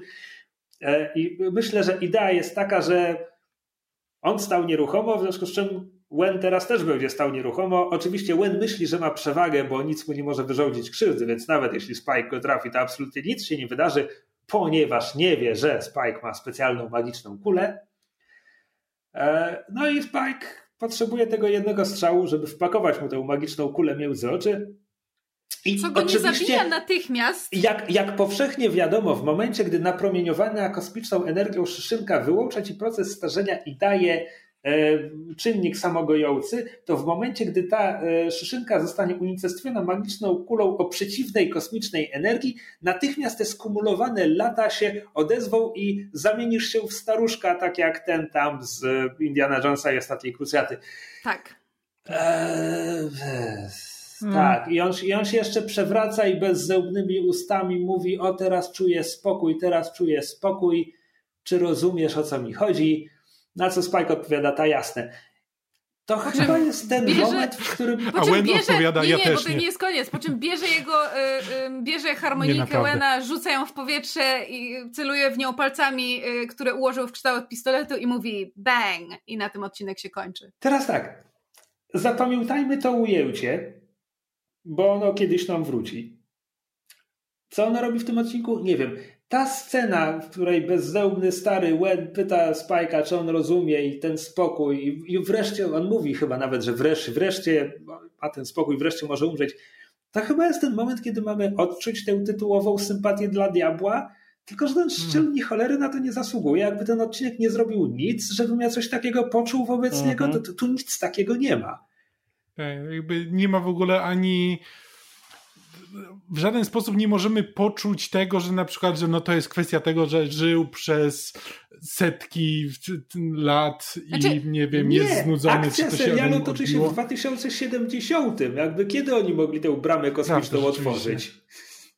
Znaczy, jest. Jakoś jest... myślałem, że to jest 2100 któryś, a też masz rację, że to. Znaczy, ale jest powiedziane, w sensie ten Wen chyba to nawet mówi, że jakby, że on Yy, znaczy, przy, przynajmniej 30 lat, bo jakby oni znajdują, znajdują w pewnym momencie yy, jakiś stary wycinek z gazety ze zdjęciem tego samego chłopca, który jakby od 30 lat się nie postarzał ani o dzień, więc przynajmniej 30 lat minęło.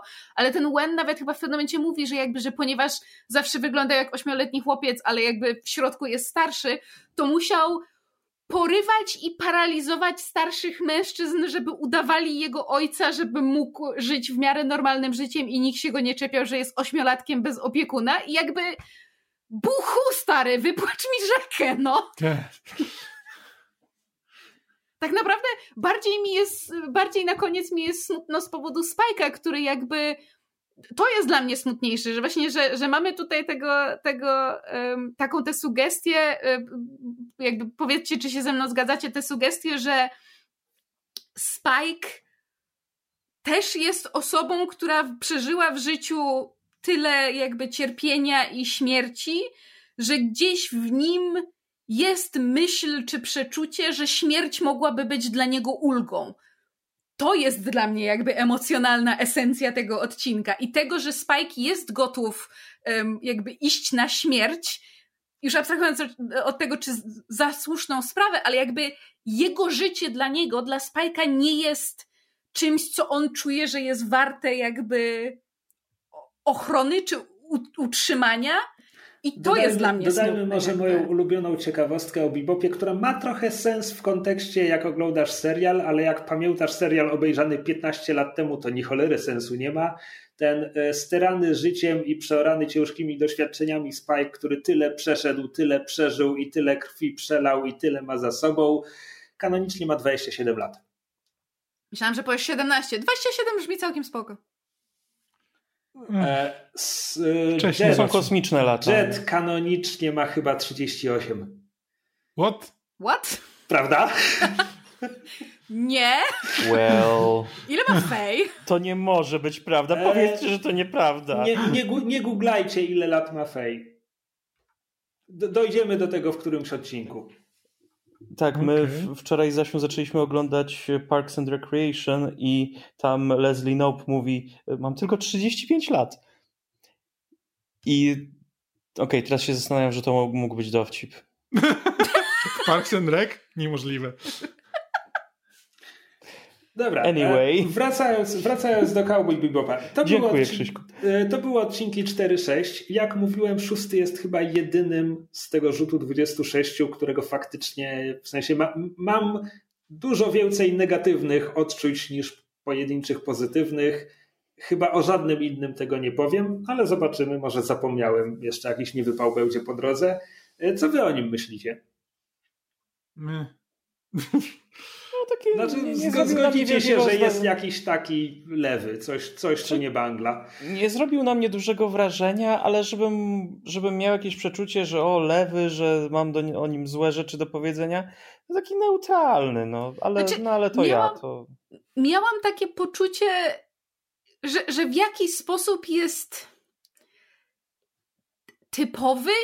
Nie wiem, czy to ma sens, ale w sensie oglądając ten odcinek, jak tylko, jak tylko zobaczyłam tego chłopca na, na scenie w pierwszych jakby scenach odcinka, to miałam takie, a to on będzie tym złym i będzie motyw z tym, że będą ścigali kogoś, kto jest z nimi, nie wpadną na to, że ten ośmioletni chłopiec jest tym złym, którego ścigają albo coś tam. Jakby wydaje mi się, że ten odcinek jest bardzo sztampowo skonstruowany, przez co jakby rozumiem, Krzysiek, czemu mówisz, że go nie lubisz i, i, i jakby co widać w naszym opowiadaniu, on jest niepotrzebnie zawiły, ale też nie mam, nie mam wobec niego takich intensywnych uczuć. Jakby wbrew pozorom oglądało mi się ten odcinek lepiej niż czwarty, bo tak jak mówiłam, że czwarty się ciągnie przez, przez trzy czwarte, dopóki nie wejdzie muzyka i wtedy rusza z, z kopyta, bo mamy scenę akcji, Tutaj może dlatego, że, że był ten blues od początku, to miałam wrażenie, że jest w tym odcinku jakiś klimat. Nawet jeżeli on się nie do końca zgrywa, mhm. zgrywa z tym, czego ja chcę,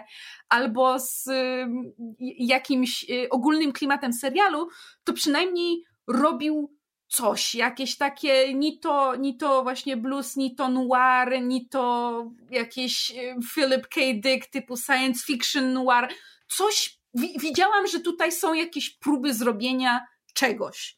Czy to tak, wyszło, to jest osobna mnie, kwestia. Mm, znaczy dla mnie to jest właśnie problem w tym, że to jest mam takie poczucie, że to jest zupełnie inne science fiction niż serial do, niż to, w którym serial do, do to, tej to pory... Jest, to jest też taki trochę zwiastun, jeśli mogę tak to nazwać, że Cowboy Bebop raz na ileś odcinków będzie maczał palce w, w, w basenie, że tak powiem, innego sci-fi.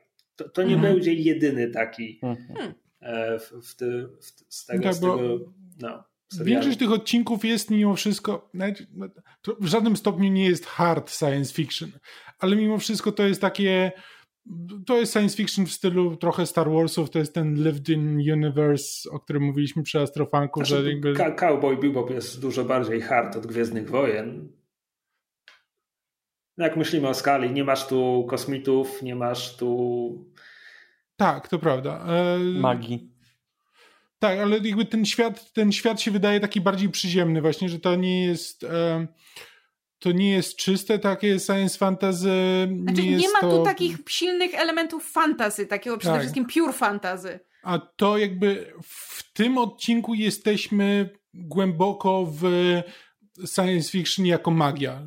Po prostu wytłumaczenie magii bardzo jakby pobieżnym, naukowym wyjaśnieniem. E, tak, no to jest taki zabieg Star Trekowy na zasadzie, że oczywiście, ponieważ doszło do wypadku z użyciem teleportera, to w momencie, gdy Gary Mitchell pojawił się tam, zyskał boskie moce. To wszystko ma naukową podstawę, mówi oficer naukowy bez zmrużenia oka. Mhm. E, ale tak. tak, jest, to, jest to bzdura. Plus tak, jakby... on mi po prostu nie leżał. Ale... ale ten odcinek, z tego co czytam na wiki, też nie był, nie był puszczony, ponieważ jakby ginie w nim dziecko. Um, I to dość, dość brutalnie w pewnym sensie, no bo jakby najpierw jest postrzelone centralnie w. w znaczy, najpierw jest postrzelone, a potem.